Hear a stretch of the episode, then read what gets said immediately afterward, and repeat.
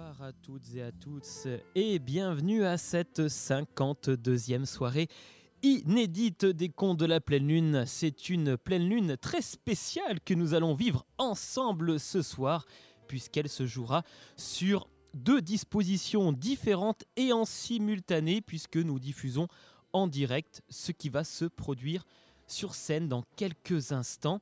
Et oui, chers auditeurs, auditrices, cette 52e pleine lune se joue ce soir à la MJC Confluence devant un vrai public et j'ai l'immense plaisir de vous le faire partager.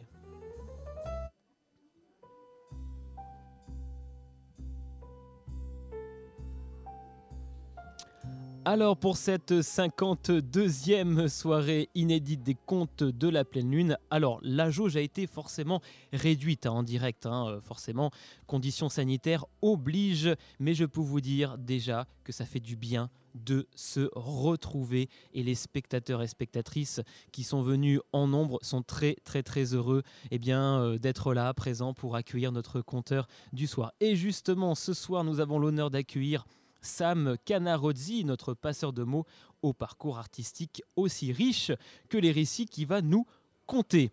Sans plus attendre, je vais bien sûr laisser la parole à Pierre. Mais entre-temps, nous avons bien sûr des spectateurs qui arrivent voilà, au fur et à mesure. On est encore une fois très très content de, vous avoir ici en direct, à la fois sur le Facebook de la MJC Confluence, mais aussi ici, euh, dans, dans ce lieu qui a été transformé en, en théâtre, voilà, où, va se, jouer euh, dans quelques instants, voilà, Sam Canarozzi. On se retrouve juste après une petite interlude musicale ensemble.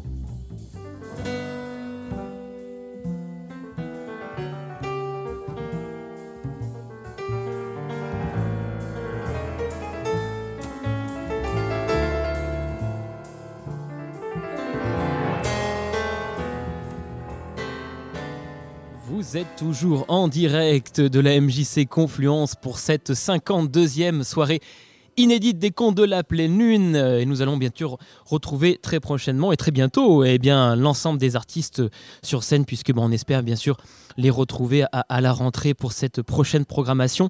Je vous en dis pas plus, mais qui s'annonce très très riche. Et je crois justement que là, nous avons euh, les contes qui vont bientôt euh, commencer et Sam qui va s'apprêter à monter sur scène. Je vais donc euh, laisser la place. Euh, voilà, on entend le, cri du loup au, fond. Je vais donc euh, laisser la place eh bien, à Pierre qui s'apprête à remonter sur scène après une coupure de plus d'un an. Et ça fait vraiment du, bien de, le retrouver sur scène, de tous se retrouver. Et qui va ouvrir donc cette 52e soirée inédite des Contes de la Pleine Lune. C'est donc à Pierre. Voilà, il monte sur scène avec, Sam. Bonsoir, mesdames. Bonsoir, messieurs. Merci infiniment eh ben, d'être de retour. Il y a un petit peu de l'arsène, j'ai l'impression. Merci. Hein. On ne s'est pas vu depuis le, le 9 mars 2020. Donc, comme vous avez pu euh, peut-être le suivre, on a changé évidemment le concept et on s'est adapté évidemment à cette crise sanitaire. Euh, et vous avez pu, j'espère, assister au moins à une émission de web radio. Et justement, la web radio est aujourd'hui présente. On va faire un, nouvel essai, c'est-à-dire qu'en fait, on est à la fois en présentiel et on diffuse en live donc sur euh, une web radio pour les gens qui n'ont pas pu venir donc ce soir et pour les gens qui euh, pour des raisons diverses et variées, n'ont pas été disponibles ou qui n'ont pas souhaité non plus, parce que la crainte tout de même d'aller vers le spectacle vivant n'est pas si simple que ça. Euh, aujourd'hui, il y a, vous voyez, vous vous êtes en définitive, j'ai pratiquement pas eu de censure, si je puis dire, par rapport au, au nombre de personnes qui nous ont sollicités. Donc voilà, je suis absolument ravi de vous retrouver, ravi de vous retrouver dans ces contes de la pleine lune. Ce soir, donc, ça va être, ça va être, comment dirais-je, un retour pour nous, un retour parce qu'on va accueillir Sam Canarozzi. Le concept est un petit peu différent, vous l'avez vu aussi. Sam va intervenir en deux parties, deux fois une demi-heure, et puis on aura quand même notre petit quart d'heure Cerdon que vous connaissez. Et pendant le petit quart d'heure Cerdon, en fait, Sam va être interviewé par Nicolas, qui est donc, euh, qui est donc derrière son, son, micro et qui est euh, évidemment en direct avec ses auditeurs, que je salue pour tous ceux qui nous écoutent également. Sam, alors Sam, en fait, on a un petit, euh, comment dirais-je, il y a un petit, il y a un lien, il y a une affection particulière avec Sam, tout simplement parce que ça a été le tout premier conteur qui a commencé avec nous dans une aventure qui s'appelait à l'époque Les bons comptes pour les bons amis. C'était en 2007, l'été 2007. Ensuite, on a changé de concept en 2016. Et il se trouve que Sam, évidemment, a été réinvité. Il est intervenu donc en 2016. Donc voilà, donc, vous voyez, il ponctuait là aujourd'hui. Dans ce nouveau cadre, dans ce renouveau, j'ai dit, écoute Sam, on le refait avec toi, on va voir ce que ça va donner on retrouve à la fois notre public et là, on a effectivement donc nos auditeurs. Sam, donc, il est, il est né en 51, c'est donc un, jeune homme. Il est né euh, à Chicago, euh, en Amérique, et il est arrivé, euh, il est arrivé en France. il est arrivé en France en 74. Voilà, et il a attendu un peu tout de même parce qu'il a fait des études, surtout de linguistique, puis il se destinait plutôt à être prof de français. Et en fait, euh, à l'âge de 31 ans, il, a eu un, il y a eu un coup de foudre, un déclic qui s'est opéré lors d'un festival en Dordogne, dans un tout petit village qui s'appelait Terrasson. Et là, ça a été pour lui une vraie révélation. Et donc, il s'est installé dans le conte. Il a voyagé à travers le monde. Vous avez pu le lire à travers la petite euh, documentation que je vous ai fait euh, parvenir, le petit, le petit communiqué. Et aujourd'hui, donc, on a le grand plaisir donc, d'accueillir Sam, qui fête pratiquement ses 40 années de conte. Sam Canarodzi.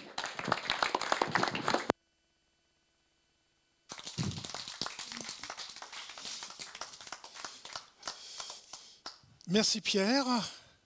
Et je rajoute à ces salutations les miennes à tout le monde.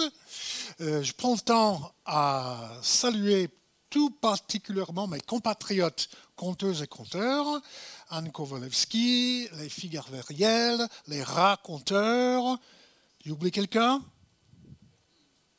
Bon, peut-être contre un herbe, on va voir. Ah, excusez-moi, voilà, je vous aussi. Voilà. Donc, vraiment un, honneur d'être avec vous ce soir, de faire cette jonction entre l'enfermement et, la sortie. Jusqu'à là, j'ai refusé catégoriquement à faire les choses par Zoom et tout ça. J'ai dit, j'attends, je suis patient, parce que le conte est un art vivant de scène. Voilà. Il me reste alors à vous souhaiter bon spectacle.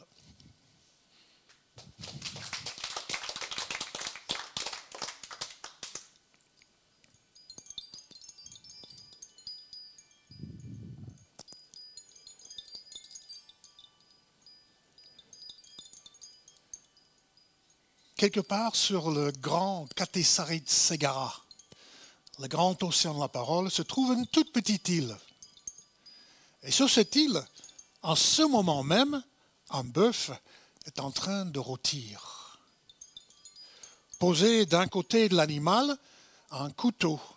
Un couteau dont la manche est sculptée de scènes étonnantes et dont la lame a été trempée sept fois dans l'eau de source pure posé de l'autre côté un bol, et ce bol contient une sauce bien pimentée.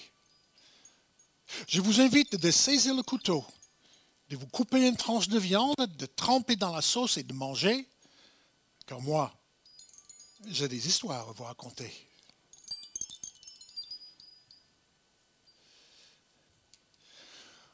On va commencer au Vietnam, comme cette première partie s'appelle le riz et le bambou, conte d'Asie. Et ce premier conte parle de Datrang. Datrang, c'est un chasseur.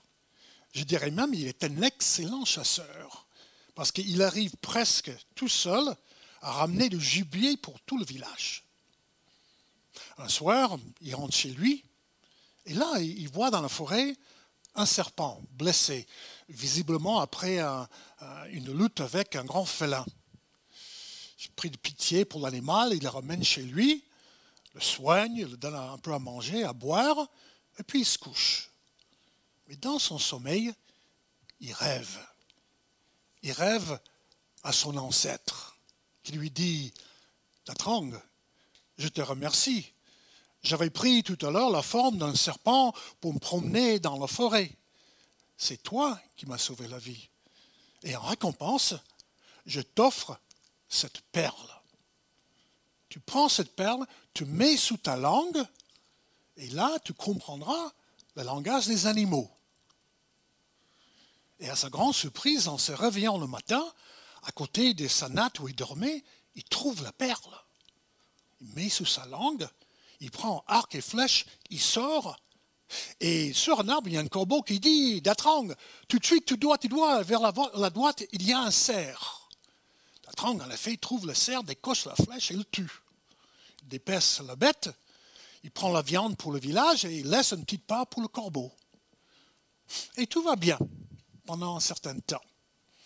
Et puis, euh, un jour, il dit, mais pourquoi est-ce que je dois donner ou laisser quelque chose pour ce corbeau? C'est quand même moi, le chasseur. Il, ne laisse pas de part pour le corbeau. Le corbeau se plaint. Et Datrang, il l'insulte. Et le corbeau répond en insultant Datrang.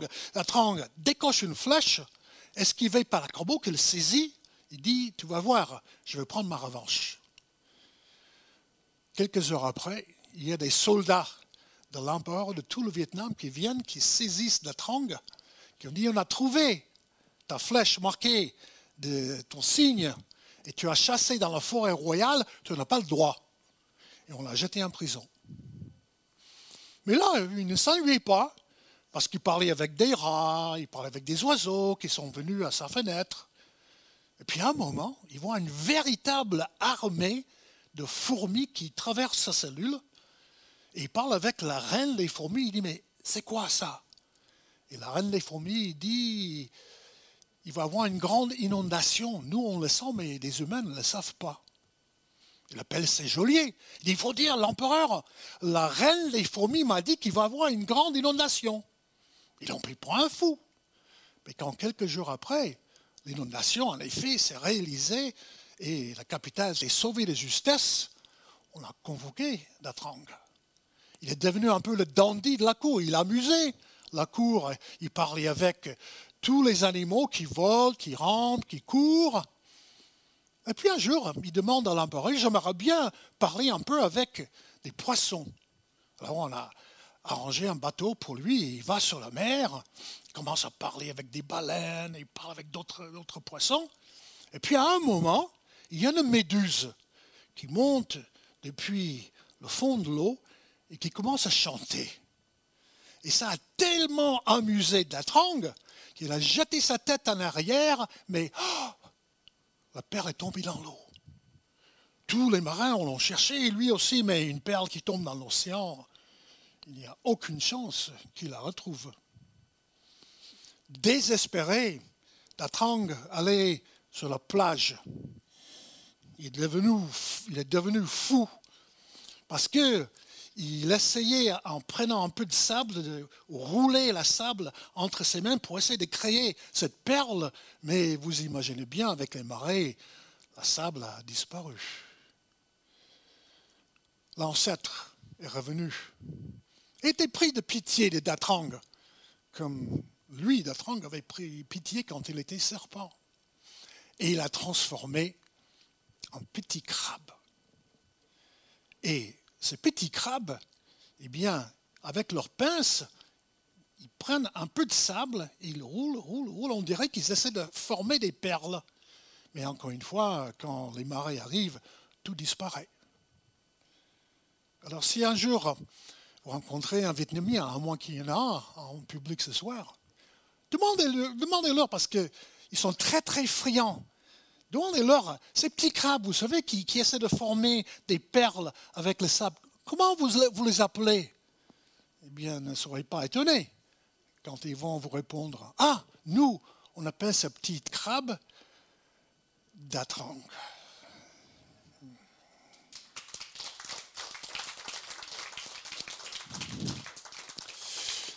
J'ai un grand projet un jour, j'espère, de passer quelque temps au Laos. Je ne sais pas pourquoi. Je suis fasciné par ce pays-là.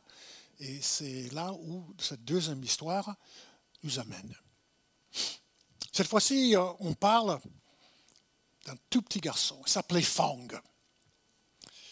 Et depuis tout petit, Fang était fasciné par les dragons.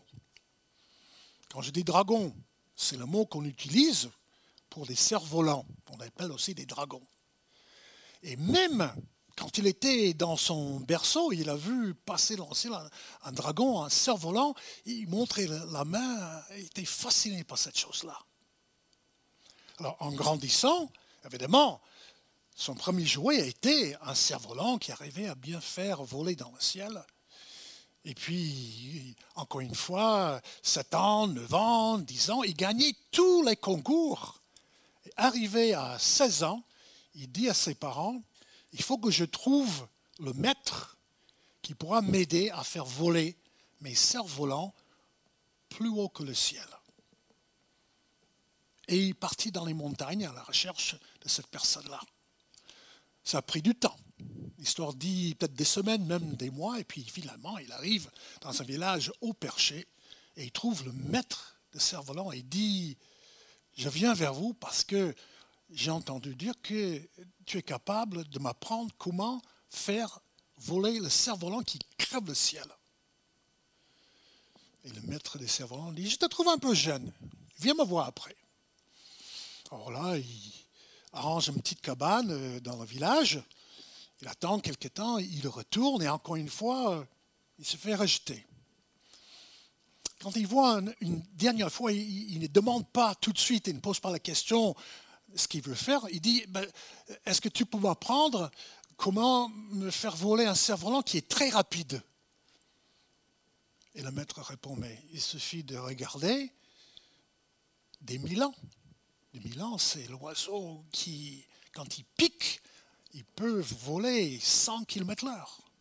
Alors il va monter plus haut dans les montagnes et il voit les vols des Milans qui passent, qui passent, et il fabrique un cerf-volant très très rapide. Quelques temps après, il retourne auprès du maître, il dit Et euh, bon, mais j'ai réussi à ça, mais j'aimerais bien fabriquer un cerf-volant qui a une grande agilité. Il dit Mais tu n'as qu'à observer des hirondelles surtout juste avant l'orage.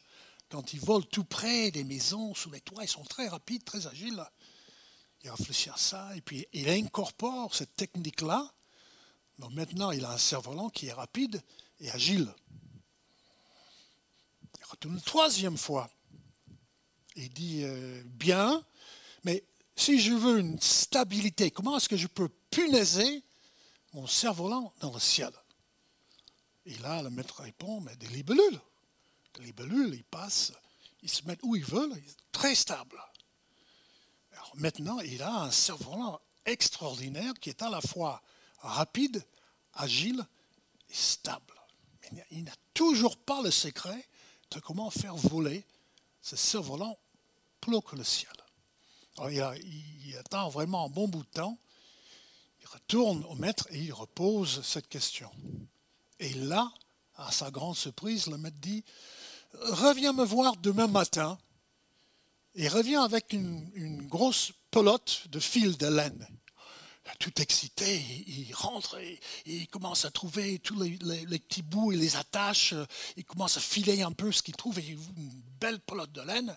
Il passe une nuit fébrile et puis le matin, tout excité, à l'aube, il se lève et il va chez le maître et la porte est un peu entr'ouverte. il frappe quand même et le maître ne répond pas. il pousse la porte, le salon vide, et là il voit au fond la, chambre il y va sur le point des pieds, il appelle maître, maître. Et quand il rentre, il voit que pendant la nuit, le maître est mort. Tellement il était ému, il a laissé tomber la pelote de laine qui a roulé, roulé, roulé, roulé. Et là, une espèce de forme est sortie du corps du maître qui a saisi un bout du fil, qui a flotté quelques secondes, qui s'est dirigé vers et qui est passé par la fenêtre et qui a commencé à monter dans le ciel. Et au fur et à mesure, la pelote s'est déroulée, déroulée, déroulée.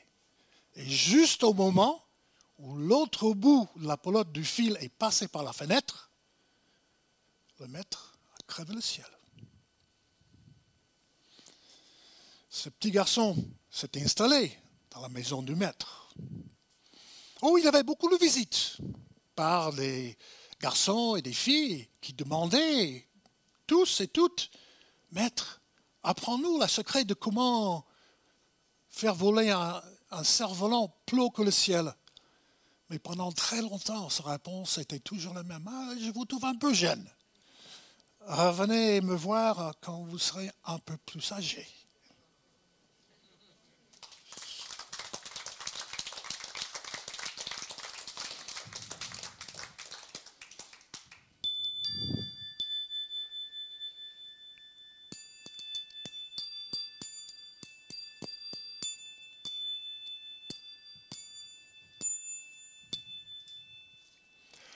Pour cette prochaine histoire qui vient de la Chine, j'ai besoin de vous.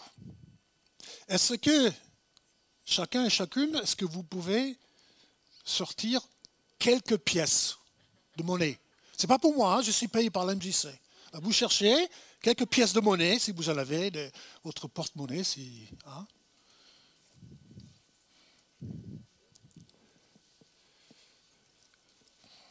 Donc quelques pièces un mouchoir en papier ou en tissu, quand vous voulez, dans quelques pièces à mouchoir. Et puis, euh, vous savez, dans le temps, quand on faisait des concerts, euh, on faisait euh, des, briquets et tout ça. Vous pouvez utiliser vos, téléphones mobiles pour la lumière. Hein.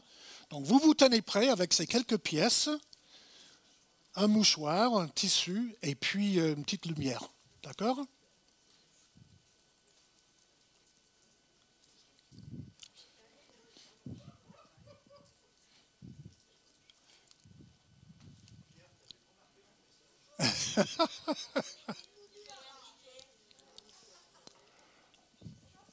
Ça y est? Bien. Cette histoire parle d'un tailleur de pierre. Il allait tous les jours dans une carrière près de la maison. Il a taillé des, pierres pour faire des, des maisons des, pierres, parfois même euh, des pierres tombales, et travaillait durement. Et puis un jour, il est en train de manger avec des autres tailles de pierre, et là, le prince de la contrée est passé près de la carrière. Tout le monde savait que c'était le prince parce qu'il a fait sonner des petites clochettes.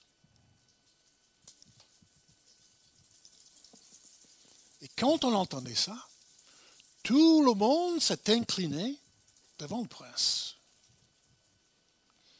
Et puis, il a commencé à réfléchir. Pourquoi c'est moi qui m'incline toujours devant les autres?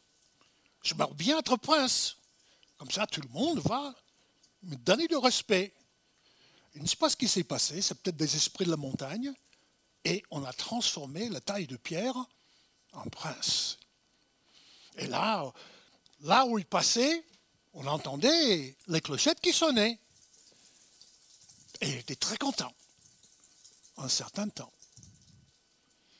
Jusqu'au jour où l'empereur de toute la Chine est passé, et que l'on soit prince ou baron, Tout le monde s'incline devant l'empereur. On savait que c'était l'empereur parce que quand lui est arrivé, il a fait gesticuler, articuler des drapeaux. Hmm. Et là, tout le monde s'inclinait devant l'empereur de la Chine.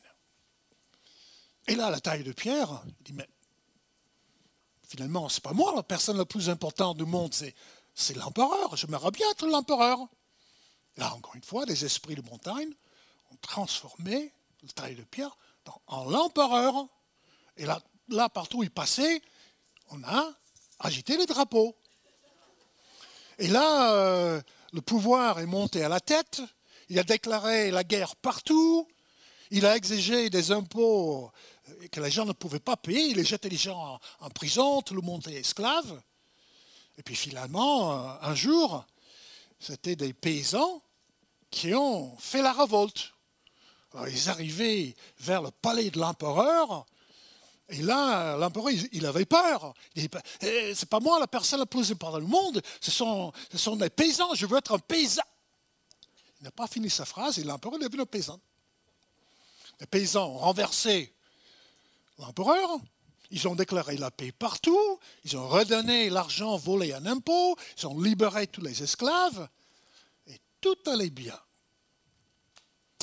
Jusqu'à l'été, quand ils travaillaient dans des rizières, et le soleil été tellement, tellement fort que les plaqués par terre, il n'y avait que la nuit, quand il y avait de petites étoiles qui scintillaient dans le ciel, qui donnait un peu de repos, mais la nuit était très courte. Hein, c'était l'été, hein, on vient de passer le solstice, et le matin c'était pareil.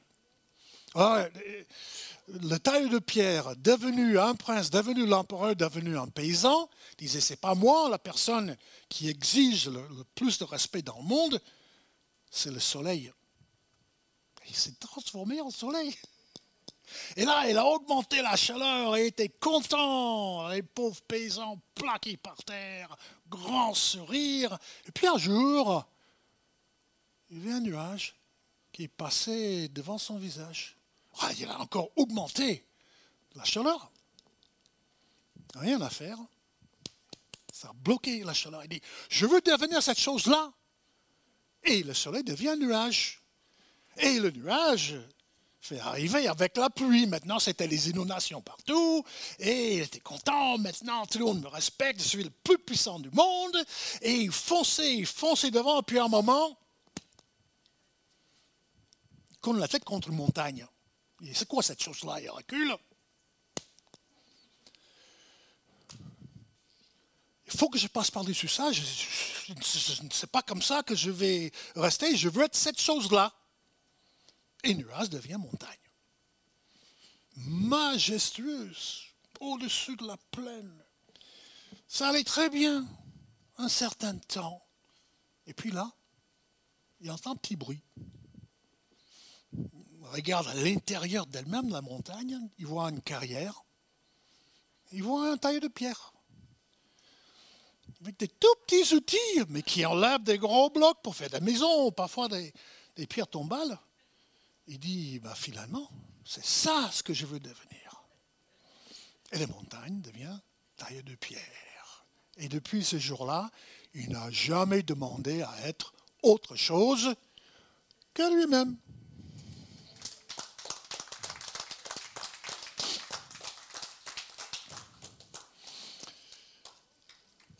On va traverser maintenant la mer pour aller en face la Chine, on va arriver au Japon. Et je vous raconte une histoire qui utilise cette technique qui s'appelle Oru, ça veut dire plier, kami, ça veut dire papier, mais ça veut dire aussi esprit. Parce que la philosophie, c'est quand on plie le papier, là, le papier, c'est le Tao, mais quand on le plie, le papier est habité par un kami, par un esprit.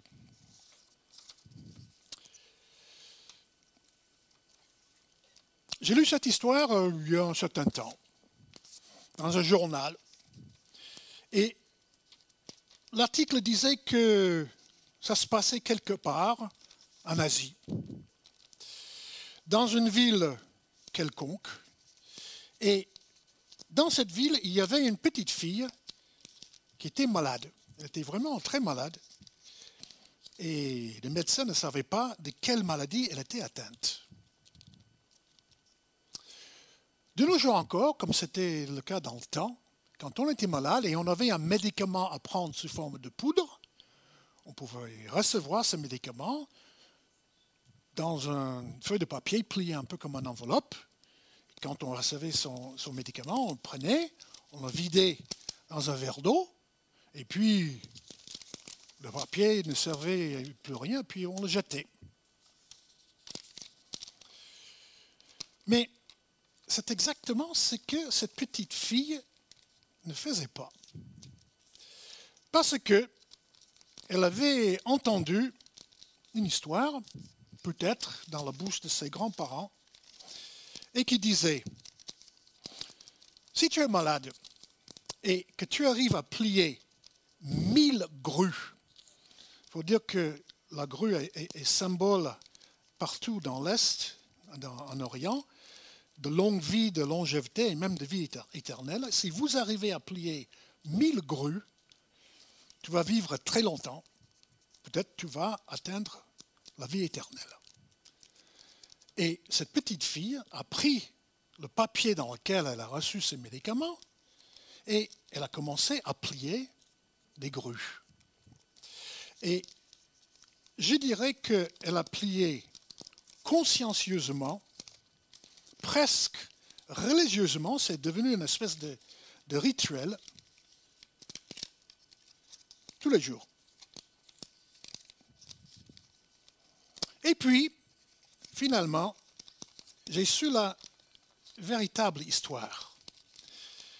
Ce n'était pas un pays quelconque. Il s'agissait bien du Japon. Et ce n'était pas une ville quelconque au Japon, c'était la ville de Hiroshima. La ville, comme vous savez, où la première bombe atomique était lâchée le 6 août 1945. Et cette jeune fille était atteinte des radiation de la première bombe atomique et c'est pourquoi les médecins ne savaient pas pourquoi elle était si malade. Eh bien, le jour de sa mort, parce qu'elle n'a pas malheureusement survécu à cette maladie, elle avait réussi à plier 664 grues.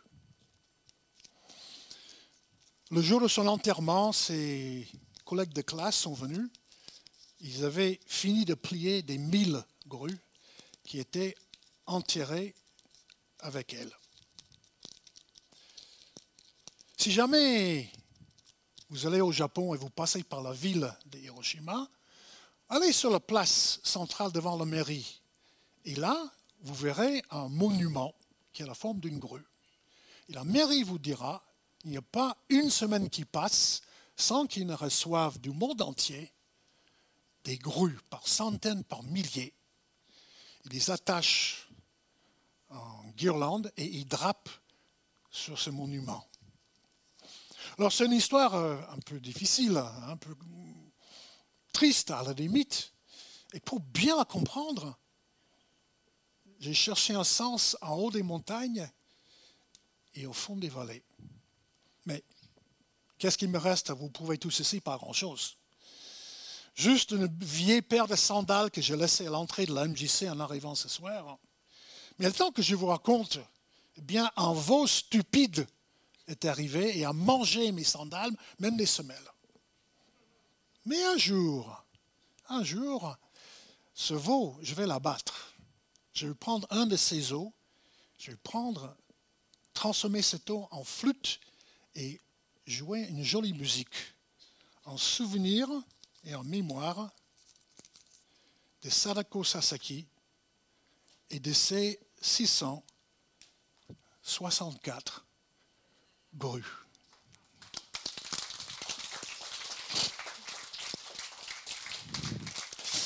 alors, pour clore cette euh, première partie, une histoire que j'aime beaucoup, et ça parle d'un conteur japonais.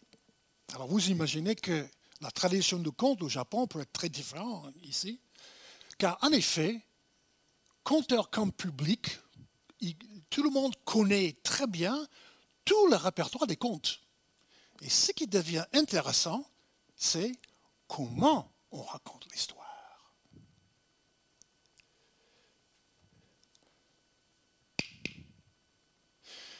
Le conte au Japon, dans le temps, a été vagabond. Il allait de village en village en racontant ses histoires. Et voilà un soir, dans ce village, arrive le conteur, et après le repas du soir, il est réuni un peu comme vous devant moi ce soir. Et puis il dit, qu'est-ce que je vous raconte ce soir? Et au premier rang, il y avait un jardinier qui pratique cette philosophie qui s'appelle le zen. Et dit, conteur, raconte-nous l'histoire des trois pêches. Mais comme ma mère me l'a raconté quand j'étais jeune garçon. Tout le monde connaissait cette très belle histoire. Le conteur prend son biwa, son instrument de musique à trois cordes, chante une introduction et commence à raconter l'histoire. Mukashi, Mukashi, il y a bien longtemps. Mais après cinq minutes, il est interrompu par le jardinier zen qui dit C'est bien l'histoire, mais c'est pas comme ça que ma mère l'a raconté. Alors, il ne sait pas quoi dire, il s'incline pour ne pas perdre la face, et puis il se retire dans une petite maison qu'on garde pour les gens de passage. Qu'est-ce que j'ai dit? Qu'est-ce que j'ai pas dit? Qu'est-ce qu'il veut? Il a un peu essayé de remémoriser ça. Et oui, doit être ça. Bon. Le lendemain soir, à nouveau, il relève le défi, il réunit tout le monde, et dit, qu'est-ce que je vous raconte ce soir?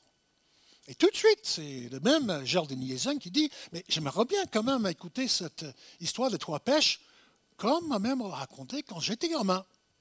Il avait un peu préparé son coup là. Il a changé l'introduction, il commence à raconter cinq minutes, dix minutes, et à nouveau, le jardinier zen dit C'est pas comme ça que ma mère me l'a raconté.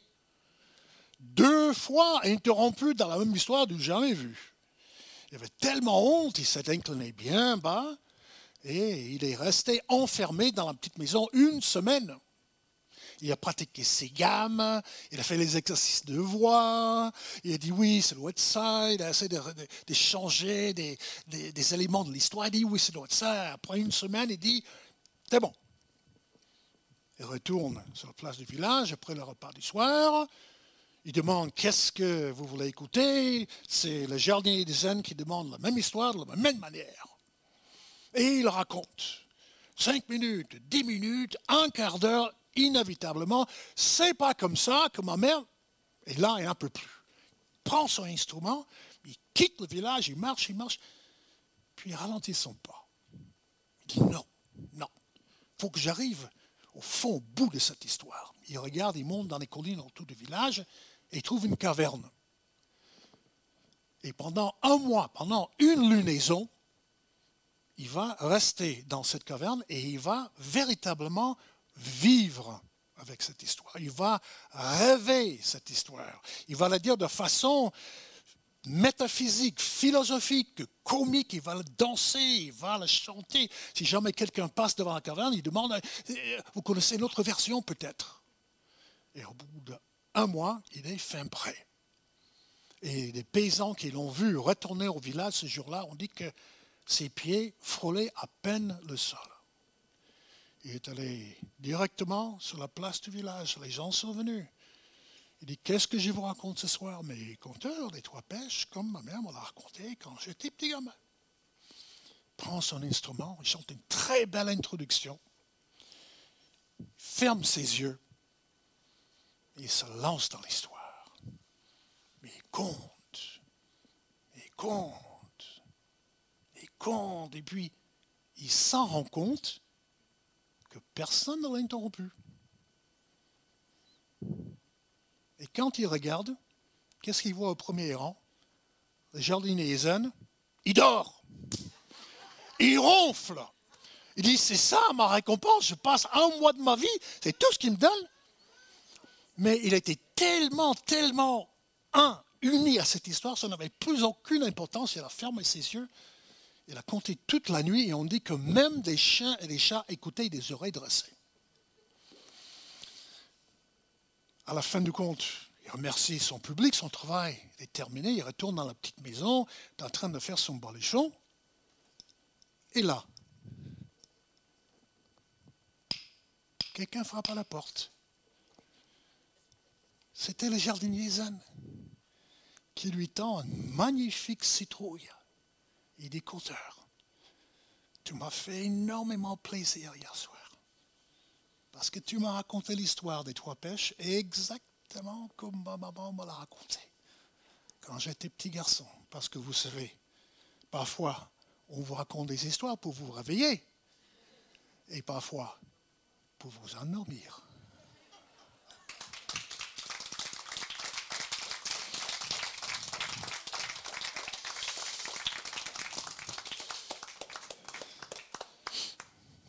Merci. Merci beaucoup. Merci Sam. On peut l'applaudir encore. Pour, euh, ces paroles d'Asie qui s'intitulent Le riz et le bon bout. Merci, merci Sam. Eh bien, je vais confier Sam donc à Nicolas, qui est donc derrière son pupitre là-bas et qui va, ben, va l'interviewer. Et ça va donc permettre à tous nos auditeurs donc d'en connaître un tout petit peu plus sur l'histoire de Sam et ses passions. Vous aurez d'ailleurs l'occasion, parce que c'est enregistré, vous aurez donc l'occasion de réécouter ces histoires en streaming. Donc, vous voyez, ça, ça, veut dire qu'on fige, on fige le spectacle de ce soir.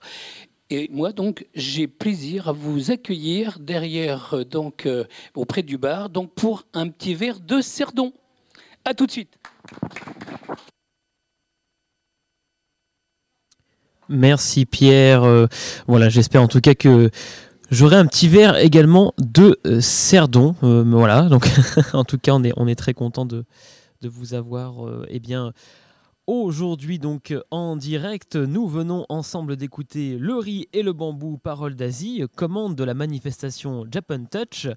Et nous sommes heureux de vous faire vivre cette pleine lune sous un format différent puisque nous sommes en direct de la MJC Confluence où se joue ce très beau spectacle compté. 39 ans que vous êtes sur le chemin des contes, un parcours artistique très riche, fait de rencontres et de voyages à travers le monde. Sam Canarozzi, bonsoir. Bonsoir à vous tous et toutes. Voilà, vous pouvez vous, ra- vous rapprocher du micro. Je m'en rapproche. Voilà. Pas besoin de mettre le casque, vous m'entendez très bien? Oui, tout bien. Oui, et ben c'est parfait. En tout cas, Sam, on est content de vous avoir euh, avec nous. Euh, voilà, on accueille aussi euh, au, au- au plateau Muriel. Voilà, Muriel, je te laisse voilà, te, te positionner. Très bien. Ça va, Muriel Ça va, merci. Muriel Brasier qui était avec nous ben, lors de cette euh, première édition des contes euh, quelque part confinés, contes de la plaine confinée. Première édition il y a, il y a à peu près donc euh, même plus d'un an d'ailleurs. Alors déjà merci donc d'être à notre côté Sam ce soir pour cette magnifique pleine lune. Alors des récits comptés aux quatre coins du globe, euh, au compte de la pleine lune à la MJC Confluence, il n'y a qu'un pas. Sam, j'espère que vous passez une bonne soirée à nos côtés. Eh Bien, chaque fois que je passe ici, je ne peux ne pas passer une merveilleuse soirée. Et ben en tout cas, on est très heureux de, de vous avoir. Muriel, c'est pareil, tu passes également une bonne soirée. Ah oui, trop contente d'être là à nouveau ce soir. Et ben Alors, nous, je on je est très rajoute une aussi. petite parenthèse. Euh, Muriel, c'est la 52e pleine lune et je dirais qu'elle a assisté peut-être à 50, donc elle doit avoir le record Guinness d'assistante. C'est pas faux. d'assistance. J'étais là à la toute première hein, Eh avec oui. Kamel Guénoun. Exactement. Eh ben J'avais oui, fait la première partie avec Jeannie Neveu. Ah oui, donc ça, ça remonte quand même. hein. Ah oui, Ouais, cinq Eh ben, ans, cinq bonnes années. ouais. Cinq bonnes années. Bah, justement, euh, vous avez été programmé au compte de la pleine lune. C'était il y a cinq ans, lors de la troisième lune. C'est Euh, ça, Sam, tout à fait. on peut déjà dire que ce soir, euh, ça fait du bien déjà de vous retrouver, de retrouver le public en présentiel, hein, Sam. Vous l'avez dit dans le spectacle d'ailleurs, hein, ça fait du bien de le retrouver le public. Tout à fait. Tout à fait, enfin. Alors justement, vous avez euh, eu euh, des spectacles euh, récemment Alors, finalement, en, en y pensant, on a discuté tout à l'heure, et finalement, euh, entre les deux enfermements, j'étais invité en Guyane. Donc, au mois de novembre, J'ai fait une petite tournée en Guyane, spectacle et, et stage. Le spectacle au bord de mer, c'était formidable. Il n'était pas confiné comme en France. Là. Et, euh, mais depuis donc, novembre, euh, c'est, je pense, la première fois, je fais les stages, les journées de formation, mais c'est la première fois que je remonte euh, sur la scène pour faire un spectacle en direct. Et ben, en tout cas, nous, on est encore une fois content de, de vous avoir ce soir. Donc, c'est votre premier spectacle en direct depuis le un an, un an et demi, hein, pratiquement. Oui, c'est ça. hein. Alors, qu'est-ce qui vous attire dans ce format des contes de la pleine lune, Sam? Alors, ce qui est vraiment formidable, c'est on le fait le jour de la pleine lune. Si c'est un dimanche, c'est un dimanche. Si c'est un mardi, c'est un mardi. Hein? C'est pas comme, euh, par exemple, euh, les fêtes religieuses. Maintenant, on fait euh, l'épiphanie. c'est le 6 janvier. Eh bien, on fait le plus proche dimanche parce que ça arrange tout le monde. Non, il y a une raison pour ça. Donc, c'est la pleine lune, on y est. au moment de la pleine lune. Et la pleine lune, elle est belle ce soir. Ah Il y a un petit peu de nuages quand même, un, Un peu peu, sur, peu. Lyon. Voilà, un petit peu. On a, voilà, l'orage est passé hier. En tout cas, c'est une belle pleine lune ce soir. On est très, très, très heureux de, de vous retrouver physiquement sur scène. Ça fait plaisir. On entend autour du plateau justement, hein, euh, eh bien, ces verres de cerdon, les personnes qui trinquent. Voilà. Alors, bien sûr, geste barrière oblige. hein, euh, port du masque assis, bien entendu, distanciation physique et bien sûr geste barrière appliqué. Mais on va dire que le cerdon c'est convivial, il en faut. Hein, Hein, Sam? C'est important euh, justement ce, ce petit verre euh, justement à, à l'entracte, hein, Muriel aussi. Vous pensez Je viens que pour ça. hein. C'est- C'est super parce qu'on se rencontre, on se parle tout en trinquant et c'est vraiment agréable. Eh ben c'est très En plus, le cerdon, c'est du coin. Donc, c'est super. Exactement, c'est du coin. Vous avez tout à fait raison, et c'est l'objectif. Encore une fois, voilà, en plus avec euh, Pierre qui est un fin connaisseur euh, des vins. Alors Sam, vous avez des dates de spectacle de programmer euh, prochainement? Alors, prochainement, euh, le 5 juillet, si vous êtes à Amberieu en Bugey, ils ont la quinzaine euh, du Japon et euh, je refais le spectacle en entier, hein, euh, le riz, le bambou. Euh, fin du mois à Domartin, euh, au centre euh, des enfants, de l'enfance de Domartin. Le 9 euh, août, je serai près de Oyonnax. Et là, ça m'amuse beaucoup parce que je vais raconter dans une ferme qui fait élevage d'escargots. Voilà. Ah, génial. C'est c'est près de Oyonnax. Ensuite, je serai dans le Beaujolais euh, avec la compagnie Michel Allais. On fait une soirée euh, conte et gastronomie que j'appelle Deux bouches en une. Et puis, je fais mon premier euh, sortie à l'étranger en octobre euh, pour l'Assemblée générale de la Fédération européenne du conte. Euh, je faisais partie de- du comité exécutif pendant trois ans. On est 22 pays membres et euh, ça semble euh, presque inimaginable, mais l'Union européenne nous a donné une subvention 1 million d'euros pour le compte. C'était Wow. quelque chose. C'était quelque chose. eh bien, une belle programmation pour vous très prochainement qui va attaquer le 5 juillet prochain. Voilà, on, on suivra tout ça, on vous mettra les dates bien sûr en ligne de vos prochaines représentations. Alors, auditeurs, auditrices, on est autour du plateau et Muriel et, et Sam ont eu le droit à un verre de cerdon, voilà, en eh direct. ouais, on trinque, On peut on trinquer, trinque. voilà, on traîne, on trinque en direct. Merci à Jérémy qui nous a donc euh, proposé ces verres de cerdon. Alors moi je bois pas d'alcool, mais je prendrai un petit jus de fruits tout à l'heure. Bien entendu, on trinquera ensemble. Sam, du coup, je vais vous laisser vous préparer parce que je crois que vous allez en- enfiler un nouveau costume. hein. partie, Pour la deuxième partie, tout à fait. On se retrouve eh bien juste après pour votre deuxième partie. Merci Sam. À tout de suite euh, à l'antenne pour votre à tout de spectacle. suite pour Constellation. Voilà, compte Stellation, exactement, merci. Et on, pardon, voilà, j'ai un petit problème de, de micro. Et on reste euh, eh bien ensemble, euh, Muriel. Ça me fait plaisir de t'avoir euh, à cette radio ce soir, puisque tu étais là à la première émission confinée, quelque part vraiment à distance. Et puis là, tu es à la première, à la fois en direct euh, sur scène et aussi ben, à la radio. À la première confinée avec euh, Olivier Ponceau. Exactement, avec Olivier Ponceau, une très belle programmation en tout cas, ça m'a vraiment fait plaisir de, de vous avoir. Bah, c'est un peu vous qui avez euh, à peu près voilà, initié un peu ce, ce projet, qui avait Mhm. commencé à- à- avec moi là-dessus, de cette belle aventure, et, et ça fait déjà plus d'un an. hein, Ouais. Un an, ça fait déjà la douzième euh, Mm, mm. en ligne, donc c'est quand même pas rien. La dernière fois ici, c'était le 20 mars 2020 avec Anne-Gaëlle Dufauchel. Exactement, Ouais. ça, ça remonte déjà quand même. hein. Ah bah oui. Voilà, donc un an et demi presque sans, sans compte de la pleine lune euh, en présentiel, donc ça nous manquait et on est très content de, de vous avoir. Alors Muriel, ça te fait vraiment plaisir de, de revenir ici, de retrouver Ah. ce cadre, voilà. Ah oui, oui, oui, oui, oui. Oui, ça me fait plaisir. Et puis je suis super contente de, de pouvoir écouter Sam à nouveau. Moi, Sam, euh, je l'ai rencontré pour la première fois il y a pff, pas mal d'années en arrière. C'était dans un petit village du Beaujolais, organisé par le festival en Beaujolais.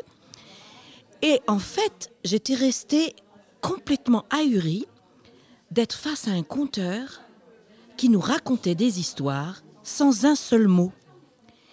Je ne me souviens plus du tout du titre de son spectacle. Il nous parlait d'Indiens. Et il avait juste donné comme euh, élément que les Indiens, avec leurs dialectes divers et variés, lorsqu'ils se retrouvaient pour des powwows, du coup, il parlait avec des gestes.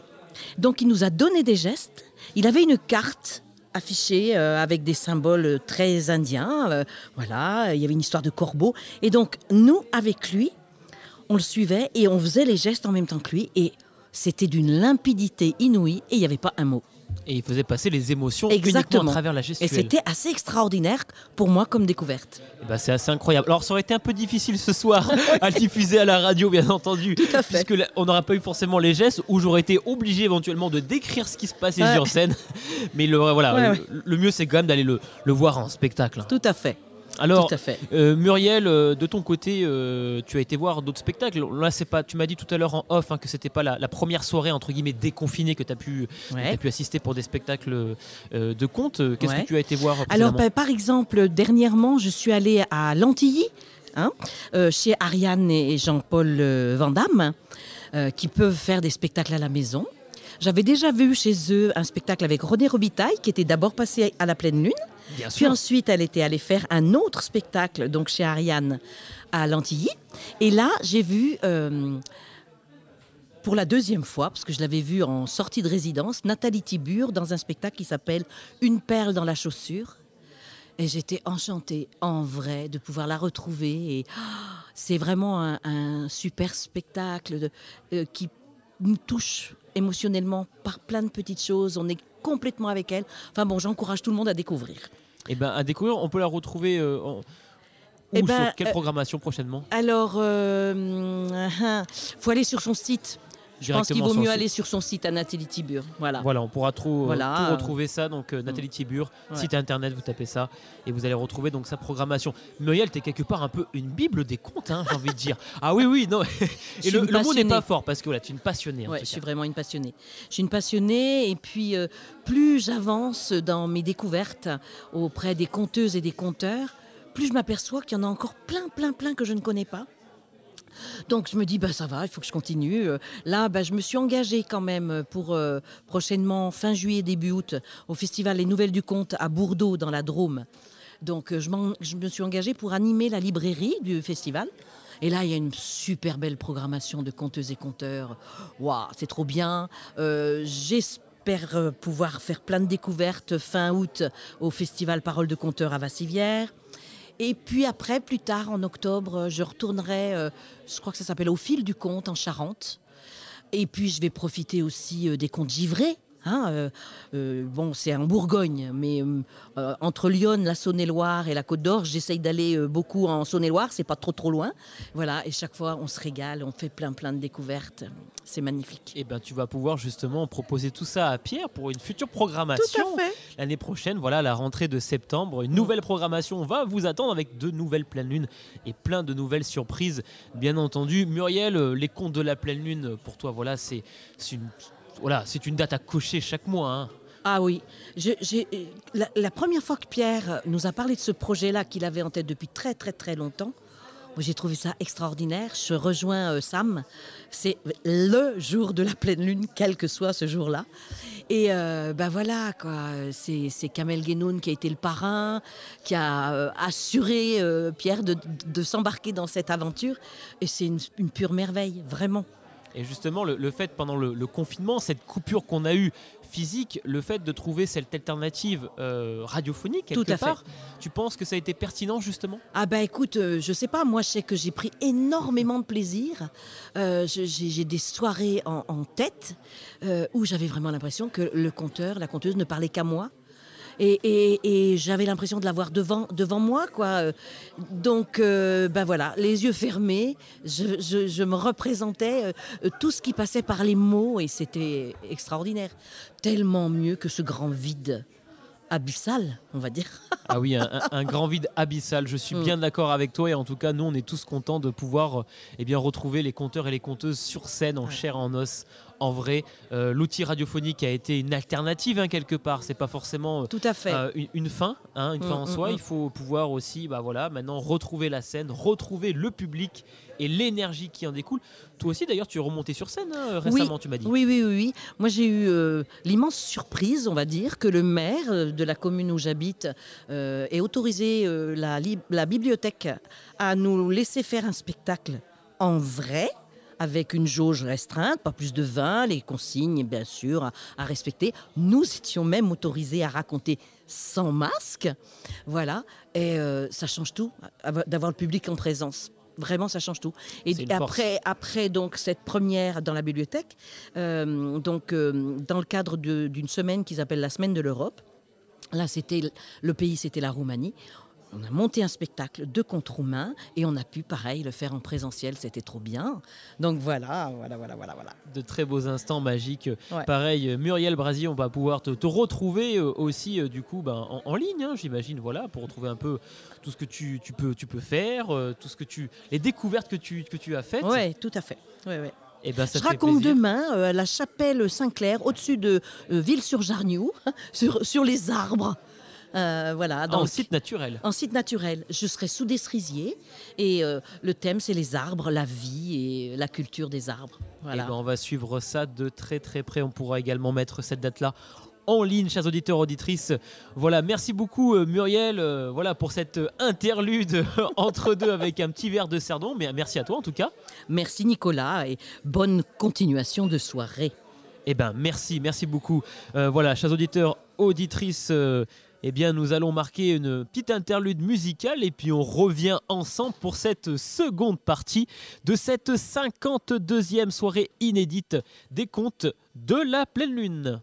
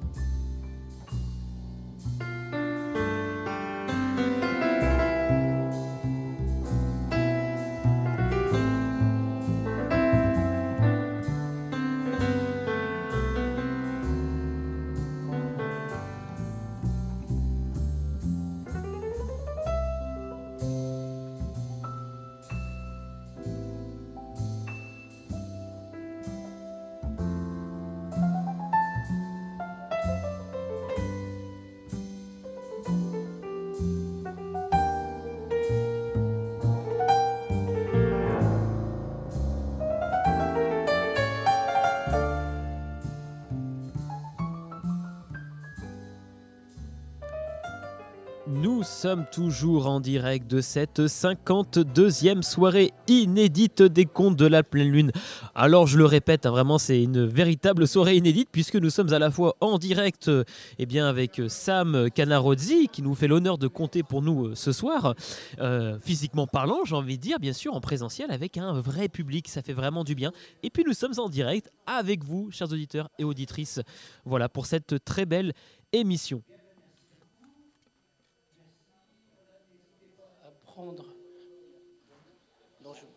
Voilà, je laisse Pierre prendre, la main. Voilà, qui va donc. Euh, il rassemble le public. Je vais pas être très long. C'était juste pour introduire la, deuxième partie qui s'appelle Constellation. Attention. La Sam, il a mis le paquet. Mesdames, Messieurs, Sam Canarozzi.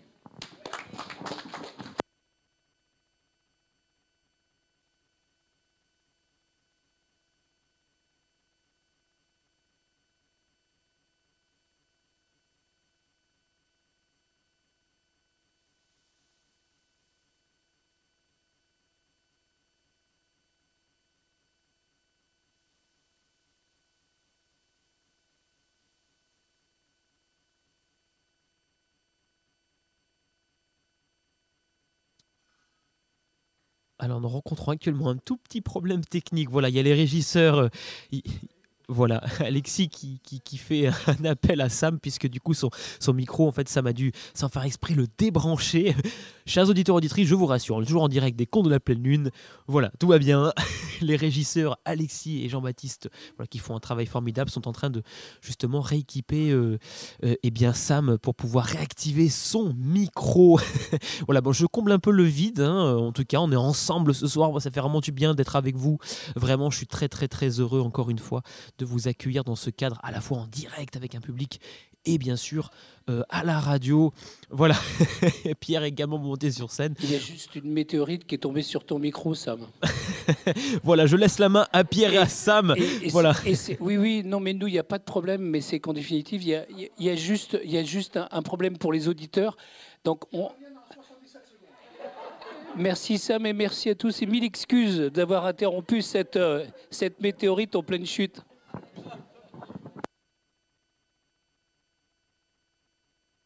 Il arrive. Ah, voilà. Bien. Alors, cette météorite qui ne passe qu'une fois tous les 77 ans, dans le dernier des 77 systèmes solaires, dans la dernière des 77 constellations, dans la dernière des 77 galaxies, eh bien, figurez-vous que j'ai trouvé une de ces météorites. Je m'y ai rapproché, j'ai mis la main, c'était toujours un peu tiède. Et quand j'ai pris dans ma main, je ne sais pas ce qui s'est passé, ma, tête s'est remplie d'histoires qui nous arrivent du fin fond de l'espace. Uko. C'est comme ça qu'en Estonie, dans le temps, on appelait les dieux du tonnerre. Uko. Uko avait sept filles, les unes plus intelligentes, plus belles que les autres, et la plus jeune, évidemment, était la plus belle de toutes. Elle s'appelait Lindu. Et comme elle était très très belle, elle avait beaucoup de prétendants qui voulaient demander sa main, déjà parce que pour passer du temps avec elle, et aussi parce que Uko, il avait de l'autorité, il avait un royaume qui s'étendait partout en Estonie. Et puis elle était là un soir, Lindu, et est descendue du ciel Polaris, l'étoile polaire et a discuté un certain temps avec l'hindou. L'hindou a écouté, puis il disait, certes, ta lumière, elle, elle est très jolie, très très jolie, mais finalement, tu es fixe dans le ciel. Tu es comme punaisé dans le ciel. La personne que je veux épouser, je cherche un peu plus de fantaisie. Tu n'es pas la personne pour moi. Quelques jours plus tard, le soleil en personne s'est présenté à demander la main de l'hindou. Et encore une fois, ils ont entamé la, conversation, ils ont discuté, et puis à la fin, l'hindou disait, c'est vrai, tu bouges. Mais finalement, un peu plus haut l'été, un peu plus bas euh, l'hiver. euh, non, non, je cherche encore euh, quelqu'un, un peu plus de fantaisie. Deux nuits plus tard, c'était le tour de la Lune. Et là, elle discutait, discutait, discutait. Et puis, à un moment, les nous disait Arrête, arrête. Parfois, tu es euh, la demi-lune, puis un croissant lune, puis, la, la pleine lune. Tu es, trop, euh, tu es trop lunatique pour moi. Ça, c'est trop ça. Et la lune a retourné à sa place. Et des planètes, d'autres comètes, tout le monde est passé, mais elle ne s'intéressait à personne. Et puis une nuit, dans un coin du ciel, a commencé à descendre sur la terre une carrosse qui brillait de toutes les couleurs de l'arc-en-ciel. Et en est sorti quelqu'un. C'était l'aurore boréale. L'indu était ah, bouche bée. Ils ont discuté jusqu'à tard dans la nuit. C'est ça ce que j'aime bien. Tu es assis à côté de moi, mais tu es changeant. Et puis, oui, c'est, est-ce que tu acceptes de devenir mon époux Il dit oui, mais euh, il faut que je retourne dans, le ciel parce que vous savez, l'aurore boréale, ce n'est pas n'importe quel moment. Il faut que ce soit des conditions très, très particulières. Et l'aurore boréale est remontée dans la corosse et est remontée dans le ciel. Et l'hindou a commencé à préparer pour le mariage. Elle a demandé les chefs de préparer les mets, le repas pour le mariage. Et puis euh, des bijoux, elle a choisi. Et puis c'est elle-même qui a commencé à tricoter sa robe de mariée. Mais l'or boréal, il n'est pas venu ni le lendemain ni le surlendemain, parce que comme j'ai dit, ce n'est pas tous les soirs que l'aurore boréale se produit. Et puis, euh, le temps et le père ne savait pas comment faire, parce que l'hindou, elle a déconcentré, tissé, tissé, tissé, tricoté sa robe de mariée. Alors, son père, Ouko, a demandé à ses frères, les oncles de l'hindou, les quatre vents, nord, est, sud et ouest, de prendre sa fille, de monter avec elle et la placer dans le ciel. Et là, elle continue, elle a déroulé sa longue robe de mariée. Et on peut toujours le voir, parce qu'en Estonie, on appelle sa robe de mariée, c'est la, la voie lactée. Alors, on la voit mieux, la voie lactée, en hiver. Et peut-être la prochaine fois que vous la voyez, vous penserez à cette histoire d'un amour presque impossible entre la Voie lactée et l'aurore boréale.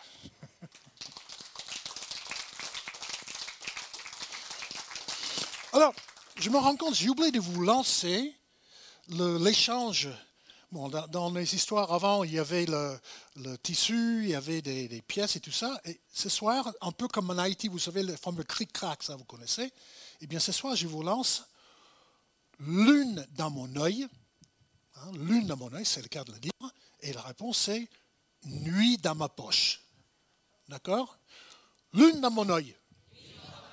Ils sont plus forts que vous, hein, hein? Lune dans mon œil. Ah, là, ça m'encourage, j'ai jamais 200 toi, hein, juste comme il faut. Lune dans mon œil. Ah. Et justement, elle était là. Belle, ronde, toute dorée. Je parle de la pleine lune. Elle était tellement belle cette nuit-là qu'un petit oiseau sur sa branche, tout juste en train de s'endormir, quand il a vu cette belle pleine lune, n'a pas pu s'empêcher. Il a commencé a chanté une chanson d'amour. Et cette chanson a réveillé un singe dormi sur la branche à côté. Le singe en se revient, s'étire et fait tomber une branche morte en bas de l'arbre qui tombe sur la tête d'un serpent. Le serpent pense qu'il est attaqué, il veut se mettre à l'abri et il se glisse dans le premier trou venu, qui était le trou d'une petite souris, d'un petit mulot et quand cette souris a vu le serpent entrer dans son trou, elle n'est pas restée là, elle est partie, elle a commencé à courir, courir, mais elle avait tellement peur que cette peur l'a fait gonfler. Gonfler, gonfler, gonfler. Et au matin, cette petite souris était aussi grosse qu'une vache. L'une à mon œil. Cette souris grosse comme une vache est arrivé près d'un village, c'était le matin, les femmes sortaient pour puiser de l'eau, et quand elles ont vu ce monstre, elles ont eu peur pour les enfants, pour leurs propres enfants, elles ont saisi des bâtons, elles ont commencé à, courir après la, souris grosse comme une vache. Une femme est passée devant les autres et en frappant aveuglement, a raté, a, frappé sur la tête de la souris, mais a frappé sur la tête du fils du chef du village. Il a tué lettre sur le coup. Les soldats sont arrivés, ont empoigné la femme, l'ont jeté devant le chef du village, qui a dit Toi, tu as tué mon fils, maintenant c'est toi qui vas mourir. Mais c'est pas juste. C'est pas juste. D'accord, c'est moi qui ai frappé sur la tête de ton fils, mais s'il n'y avait pas ce monstre, cette souris grosse comme une vache, eh bien, je n'aurais jamais fait ça. il faut voir avec elle. Et comme le chef du village était juste, il a envoyé ses soldats sur les savanes chercher cette souris grosse comme une vache. ils ont écarté des touffes d'herbe, twish, twish, twish.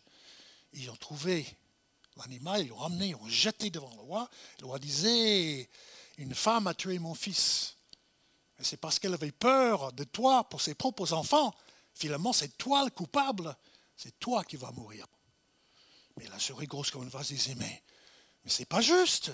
Moi, j'étais tranquillement dans mon trou, et puis un serpent qui était introduit, il ne va rien à faire chez moi. Va voir avec le serpent. Le chef du village, il a réfléchi, puis finalement, il a envoyé ses soldats. Touche, touche, touche. Ils ont trouvé le serpent. Ils n'ont pas jeté par terre, il était déjà le serpent. Il doit disait, une femme a tué mon fils parce qu'elle avait peur d'un animal que toi, tu as tellement effrayé que cet animal s'est gonflé. Cette souris comme une gosse, comme une vache, mais le véritable coupable, c'est toi. C'est toi qui vas payer le prix. Et bien sûr, le serpent a jeté la faute sur le singe. Les soldats sont partis, ils vont venir avec le singe, et le roi accuse le singe. Le singe dit, c'est pas de ma faute. Hein? C'est à cause de l'oiseau. Les soldats sont partis. Ils ont trouvé que l'histoire commence à être un peu longue. Mais ils ont fini par trouver l'oiseau, ils ont ramené l'oiseau. Et le chef du village a répété sa longue, longue, longue, longue question. Et bien sûr, l'oiseau disait, mais Majesté, si tu l'avais vu, belle, ronde et toute dorée, toi aussi, même en pleine nuit, tu aurais chanté une chanson d'amour, va demander à la lune pourquoi elle a fait ce qu'elle a fait. Et croyez-moi ou non, ils sont partis. Ils ont trouvé, ils ont ramené la lune. Et le chef du village a accusé la lune d'être le véritable coupable dans cette histoire. La lune disait, c'est vrai, je me lève à l'est, je me couche à l'ouest, mais ce n'est pas moi qui commande. C'est le bon Dieu. Il va demander à il ou elle pourquoi il ou elle a fait ce qu'il dit il ou elle a fait. Et les soldats sont partis. Ils ont cherché en haut des montagnes. Ils ont cherché au fond des vallées.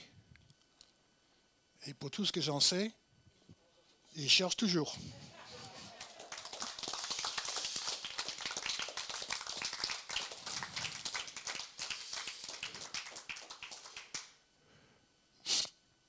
Je suis euh, venu au compte par le geste. J'aimerais bien vous raconter euh, une ou deux histoires dans la langue gestuelle des Indiens des plaines. Alors, je vous montre comment ça se fait. Ça ressemble un peu à, LSF, langue des signes française, mais ça en est bien un autre. Dans quelques exemples, ici, ça signifie ciel, terre, soleil, pluie, etc. Donc un geste égale une image ou un mot. D'accord? Ça marche comme ça. Mais vous allez vite comprendre. Et Hani. Et Hani. Cette histoire s'est passée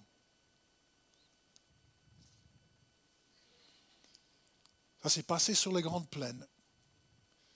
C'était au printemps l'herbe poussait un tout petit peu.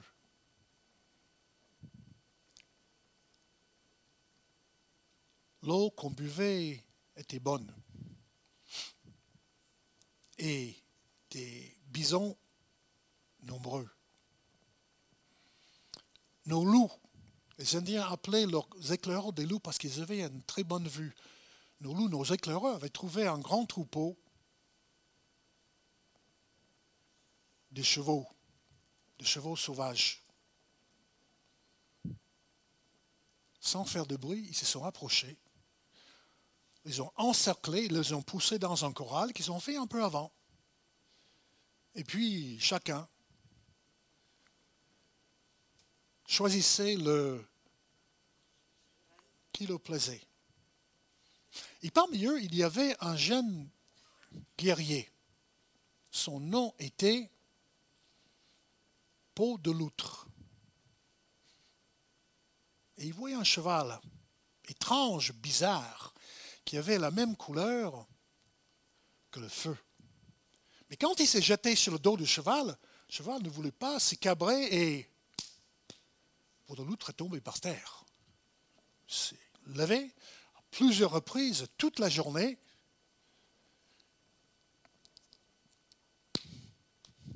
Sans succès. À la tombée de la nuit, tout le monde dans le village, fatigué, tout le monde sauf celui qui s'appelait Beau comme une loutre. Parce que lui, il pensait fortement à ce cheval fou. En pleine nuit, il se lève, se dirige vers la chorale et se jette sur le dos l'animal. Mais cette fois-ci, le cheval commence à galoper, saute par-dessus les barrières, court sur les grandes plaines et vite, vite comme le vent, jusqu'à arriver dans les montagnes. Et là, les deux, tels, s'envolent dans le Et plus jamais on a revu celui qui s'appelait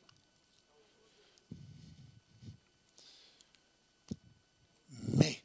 Parce que souvent dans les histoires, il y a un mais. Un jour, deux Indiens Shoshone, ceux qui mangent le mouflon, le mouton sauvage des montagnes, passaient proche du village et ils nous ont raconté une drôle d'histoire. Ils ont dit que pendant une nuit, un orage, la pluie, ils ont vu un qui avait la même couleur que... Et sur son dos était assis un jeune guerrier qui chantait et qui criait parmi des éclairs. Il s'agissait bien de peau de loutre, mais maintenant il est devenu chef de la pluie, chef de l'orage. Et cette première histoire,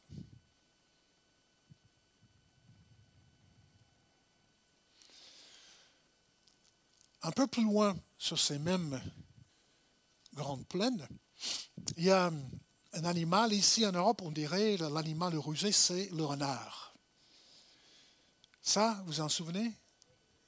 Le loup ou l'éclaireur, eh bien, en langage gestuel, quand on baisse la main, c'est le petit de l'animal, c'est le renard le coyote. Et coyote, il est connu pour deux choses. Il adore manger et il adore voyager.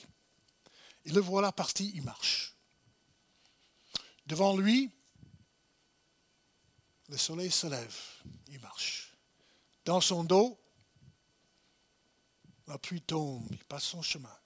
D'un côté, des grandes plaines s'étendent, de l'autre côté, des rivières coulent, il fait un tour du monde et puis il s'arrête parce qu'il voit là, devant lui, trois vieux grands-pères loups qui regardent fixement dans le ciel.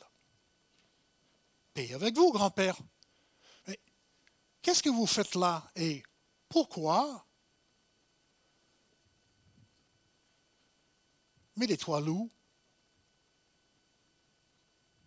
coyote, il repart. Et il marche. Toujours devant lui, toujours dans son dos, d'un côté des grandes plaines, de l'autre côté et il fait un deuxième tour du monde, il s'arrête au même endroit où il retrouve les trois vieux grands-pères loups. Et toujours, paix avec vous, grand-père, mais vraiment, dites-moi, qu'est-ce que vous faites là et qu'est-ce que vous voyez là-haut? Mais à nouveau, et le, le, coyote, il fait troisième, quatrième tour du monde, et quand il revient, il est en colère. Il ne salue pas ses grands-pères. Il dit, il pose simplement la question, qu'est-ce que vous faites là? Qu'est-ce que vous regardez là-haut? Et le plus vieux des loups dit, on voit que là-haut dans le ciel, il y a un ours. Et là, sa nature d'espiègle prend le dessus et dit, vous n'auriez pas envie de Et les trois loups se regardent et disent, oui, on veut bien. Et le coyote, il prend une flèche de son carquois, il tire la flèche et la flèche se pique dans le ciel. Tire une deuxième flèche qui se pique dans la première, troisième dans le deuxième, quatrième dans le troisième, et ainsi se forme un pont entre et la terre. Et sur ce pont, les quatre montent, les trois loups et le coyote. Et ils se rendent compte que dans le ciel, c'est pareil que sur la terre. Il y a des, hein, il y a des montagnes, et entre deux montagnes, une vallée, et tout à fait au fond de la vallée, l'ours. Et des loups, ils s'approchent, et puis ils s'arrêtent parce qu'ils ont un peu peur de la bête. Et ils s'assoient, un, deux, trois, à la queue loulou. On dit que loulou, ça c'est le parler du coin, mais ça veut dire la queue loulou. Mais entre-temps, le coyote.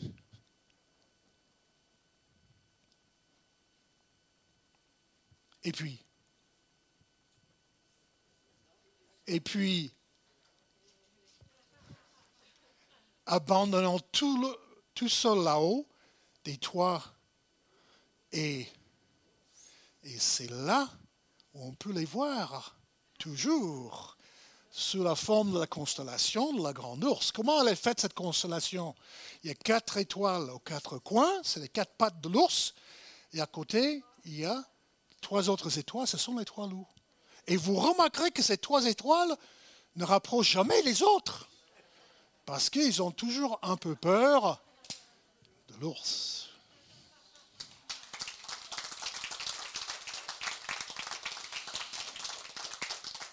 Lune de mon œil. Un peu lent, mais hein. lune dans mon œil. Voilà, bien. Est-ce que vous connaissez le poète philosophe euh, Khalil Gibran? Alors peut-être vous connaissez l'histoire, je vous raconte à ma manière. Une jeune femme cherche la connaissance du ciel. Elle parcourt le pays, les pays, la recherche de quelqu'un qui peut apprendre tout ce qui se passe dans le ciel. Et un jour, on lui dit, ah, il y a un grand astronome, astrologue, qui habite dans un pays lointain, on dit qu'il connaît vraiment tout sur le ciel. Elle se met en route. Plusieurs mois, elle marche, elle marche, elle marche, et finalement, elle arrive dans la ville, elle est fatiguée, elle commence par euh, prendre un peu de repos, et puis elle va devant la porte, elle frappe, personne ne lui ouvre. Elle passe toute la journée, elle attend, elle frappe de temps en temps, personne ne lui ouvre. Bon, elle s'en va, elle revient le lendemain. Elle fait ça pendant une semaine. Et juste quand elle va partir en disant, bon, ben, ça ne marche pas, la porte s'ouvre et elle voit, il y a une servante, une femme, qui lui fait signe d'entrer. Elle suit la dame, et là, dans la maison, il y a plein de couloirs, c'est comme un véritable labyrinthe. À droite et à gauche, il y a des chambres, euh, etc. Et puis à un moment, elle s'arrête devant une porte, la servante s'incline et s'en va. Qu'est-ce qu'elle fait Jean, j'entre pas. Ben, je suis là et il faut que je fasse quelque chose. elle pousse la porte et regarde.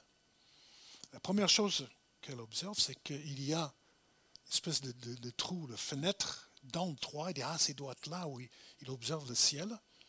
Il voit un natte par terre, là, il doit dormir là. Et puis dans un coin, il y a une table, et dans le pénombre, il y a quelqu'un. Il va vers la personne et il dit, Maître, je viens vers toi parce que je désire voir. Et il s'assoit et commence à discuter. Et en effet, on ne lui a pas menti.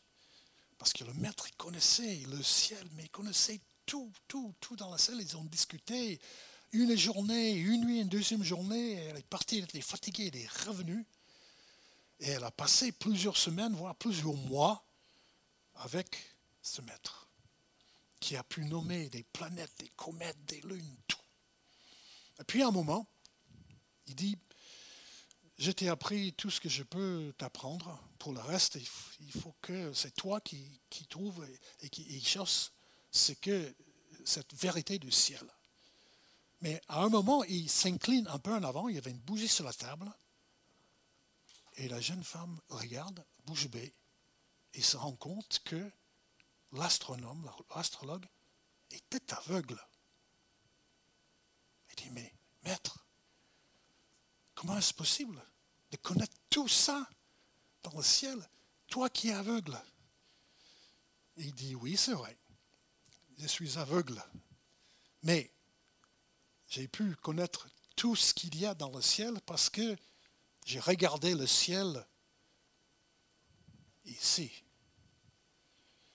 Et la femme est partie en remerciant son maître. Et quelques temps après, elle reçoit une lettre en disant que le maître était décédé et disait que c'était elle qui devait la remplacer. elle a rejoint la ville, elle a pris la place du maître et elle trouve une enveloppe sur la table. Elle ouvre et dedans il y avait une phrase très bizarre. C'était marqué Monsieur Victor tire mes jumeaux, sauf un non plus. Ah, tourne la phrase en tous les sens. Monsieur Victor tire mes jumeaux, sauf un non plus. Alors, essayer de trouver des symboles de tout ça, euh, étudier ça. Puis laisser passer. Puis quand les gens passaient, est-ce que, est-ce que par hasard quelqu'un ici connaissait ce que ça veut dire cette phrase-là? Monsieur Victor tire mes jumeaux, sauf un non? Plus.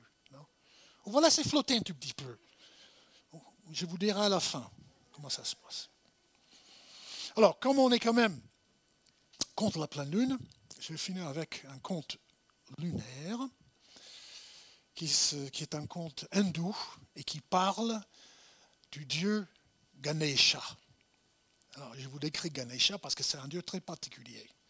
On dit que c'est un dieu qui a un corps d'enfant, mais une tête d'éléphant. Et il a quatre bras. Impressionnant. Et les gens aiment beaucoup Ganesha parce que Ganesha, c'est un peu le dieu de, la joie et accorde quand des gens demandent des choses, on fait des, des, souhaits, il exauce les souhaits. Et un peu comme Coyote, il, a un bon appétit et son, dessert préféré, c'est des gâteaux de miel. Et un jour, on l'appelle et on a fait mais une véritable montagne de gâteaux de miel. Alors, il ne s'est pas prier deux fois, et comme il avait quatre bras, hein, c'était quatre bras dans la bouche.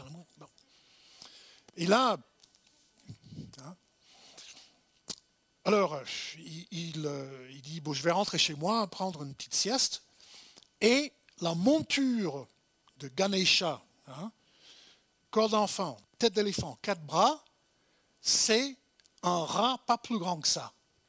Donc il monte sur le, rat et il commence à rentrer chez lui euh, pour prendre sa sieste.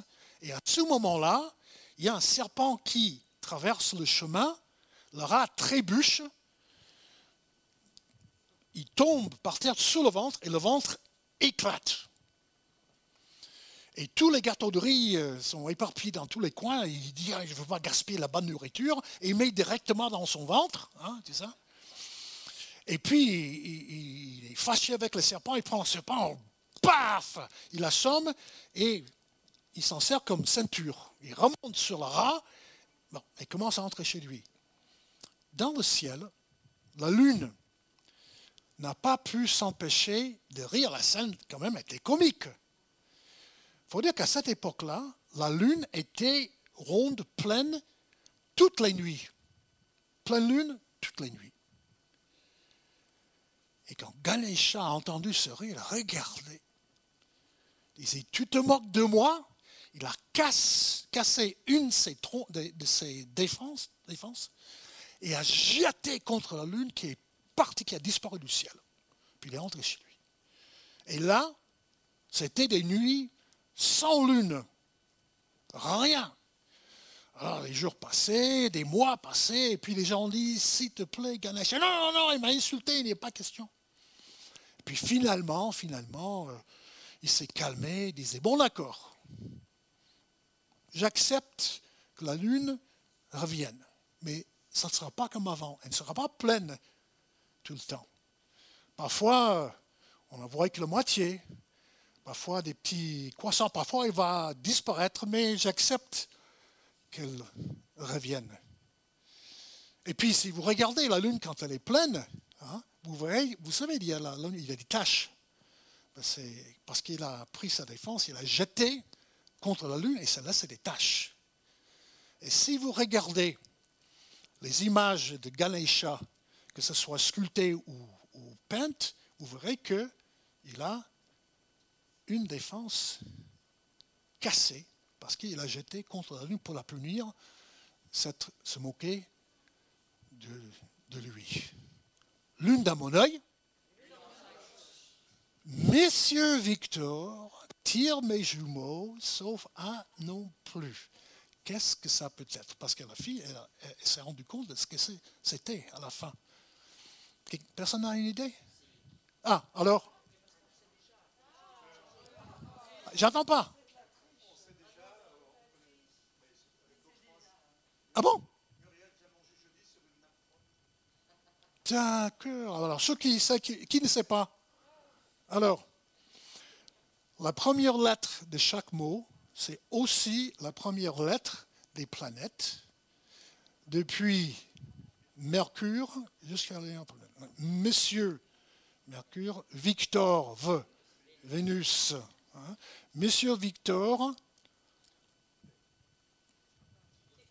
T. Euh, Monsieur Victor tire la Terre, mais Mars, hein, jumeau, Jupiter, sauf Saturne, un, non plus planétoïde Neptune. Donc c'est mnémotechnique pour se souvenir des planètes depuis le premier dernier. Monsieur Victor tire mes jumeaux, sauf un, non plus. Alors,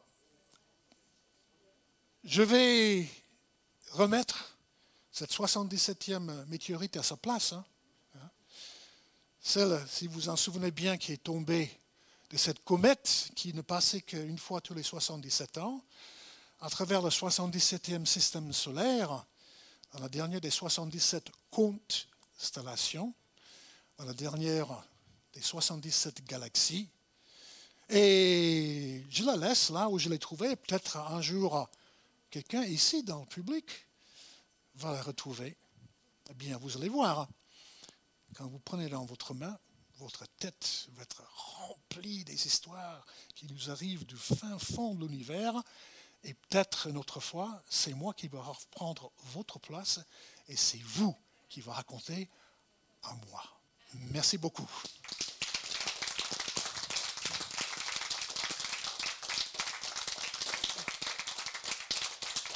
Et merci encore de cette euh, magnifique invitation de la part de l'MJC. Merci Pierre. Merci Sam, merci. Bravo encore, bravo.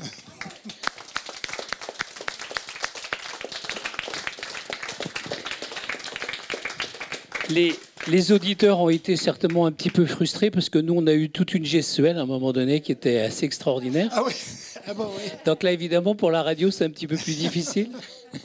Merci infiniment, Sam. Merci vraiment, vraiment. Oui. C'était toujours un grand plaisir donc de, se revoir. Et puis en plus, là, tu, tu as abordé donc d'autres sujets. Alors, qui, euh. vient pour la prochaine pleine lune ah, Pour l'instant, c'est encore un ah. petit peu dans les.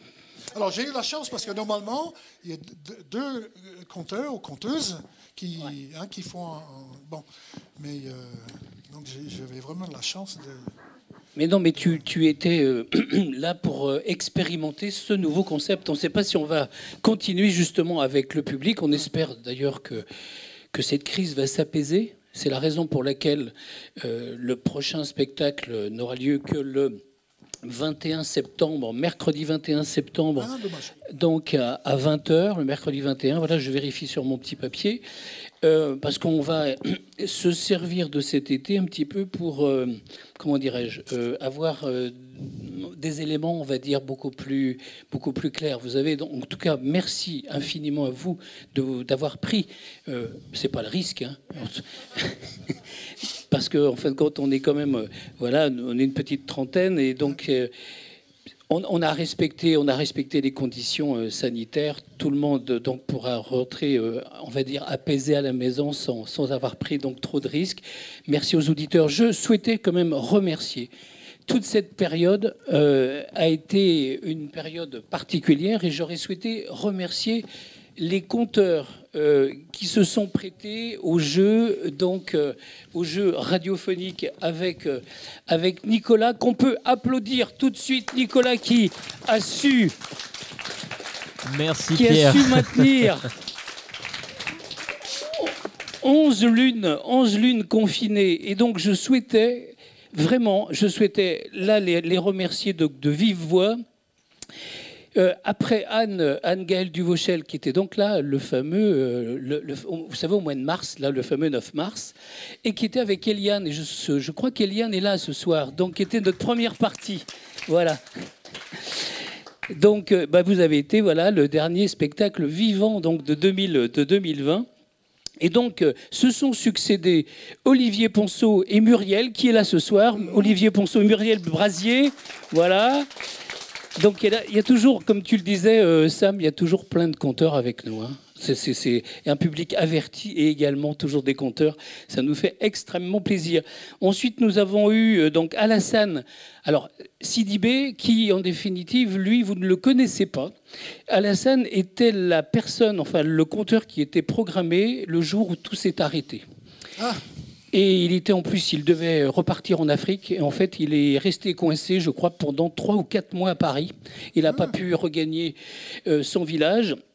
Donc c'est voilà. Et donc Alassane, bon, on espère bien un jour donc le retrouver ben, de de visu voilà, euh, un spectacle vivant donc chez nous. Et donc on va reprendre compte avec lui. Je pense qu'il sera dans les programmations, les programmations donc de la saison euh, prochaine. Il était également euh, donc avec Ernest Afrier que vous connaissez, qui était déjà passé ici. En, ouais, Ernest. Ouais.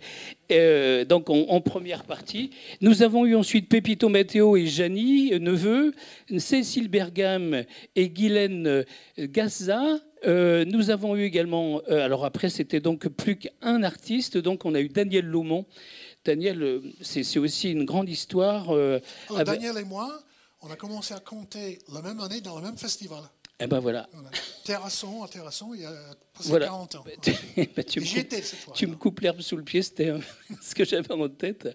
Euh, il y a eu Gamel, Gamel Genoun, qui a été notre premier conteur dans, dans les contes de la pleine lune, celui-ci, donc c'était en, 2016. Euh, euh, ensuite, Muriel Bloch, Ronald Larocque, Armel, ben Armel et Pepo, qui n'est pas Armel que l'on connaît ici. Armel et Pepo, vous savez, qui sont les deux conteurs bohémiens voilà. Euh, et puis Jean-Claude Botton. Et enfin, nous avons eu Catherine Caillot, donc, euh, qui était la dernière euh, lune confinée. Voilà. Donc, je souhaitais vraiment les remercier. Ils se sont prêtés. Et puis, donc, avec notre animateur, Nicolas, donc, qui est là ce soir, que vous aurez l'occasion d'ailleurs d'aller remercier aussi. Ça lui fait toujours chaud au cœur. Je voulais remercier Jean-Baptiste à la sonorisation. Avec lui, avec lui pour la première fois, il y avait donc Alexis, qui donc Alexis est notre nouveau régisseur général. Voilà, et puis je vais remercier Jérémy aussi qui nous a donné donc un petit coup de main, notamment pour euh, servir notre petit cerdon habituel. Voilà, il me reste plus qu'à vous souhaiter une très très bonne soirée. Voilà, elle est presque entamée. Il est 9h30, enfin 9h35. Vous allez donc pouvoir regagner vos logis, on va dire, vous allez pouvoir en profiter pour une deuxième soirée. À très bientôt, donc au mois de septembre, si tout va bien. Le 21 septembre, pleine lune, c'est euh, l'équinoxe ah oui. de, l'automne. C'est pas n'importe quoi. Ah, en plus, c'est une vraie lune, celle-ci. à très très bientôt. Merci Pierre, merci beaucoup. Voilà pour cette très belle émission. On clôture ensemble. Voilà. Merci pour vos applaudissements. Ça fait vraiment chaud au cœur. En tout cas, moi, c'était un réel plaisir que d'avoir justement, eh bien, eh bien, rebondi quelque part sur cette période de pandémie et de se dire, bah voilà, on n'arrête pas le spectacle vivant. On va le faire euh, en audio pour que tout le monde, eh bien, puisse profiter pleinement des contes de la pleine lune. Voilà, je fais un petit jeu de mots pour la fin. merci en tout cas encore à, vous, chers auditeurs auditrices, qui êtes de plus en plus nombreux à nous suivre sur les émissions. Vraiment, c'est un réel plaisir. Quelque part, c'est aussi grâce à vous hein, que, ce projet est, né. Euh, merci encore une fois, bien sûr, à Alexis, Jean-Baptiste pour la régie ce soir et bien sûr tout leur accompagnement, l'ensemble des équipes de la MJC qui font un travail formidable en coulisses. Et bien sûr à Pierre qui a initié ces contes de la pleine lune il y a déjà de cela et eh bien euh, de nombreuses années donc plus de 5 ans maintenant. Euh, merci encore une fois à toutes et à tous. Je vous souhaite euh, donc une belle soirée. On se dit à très bientôt donc en septembre prochain le 21 septembre pour une nouvelle soirée des contes de la pleine lune inédite. Et qu'on se le dise on compte sur vous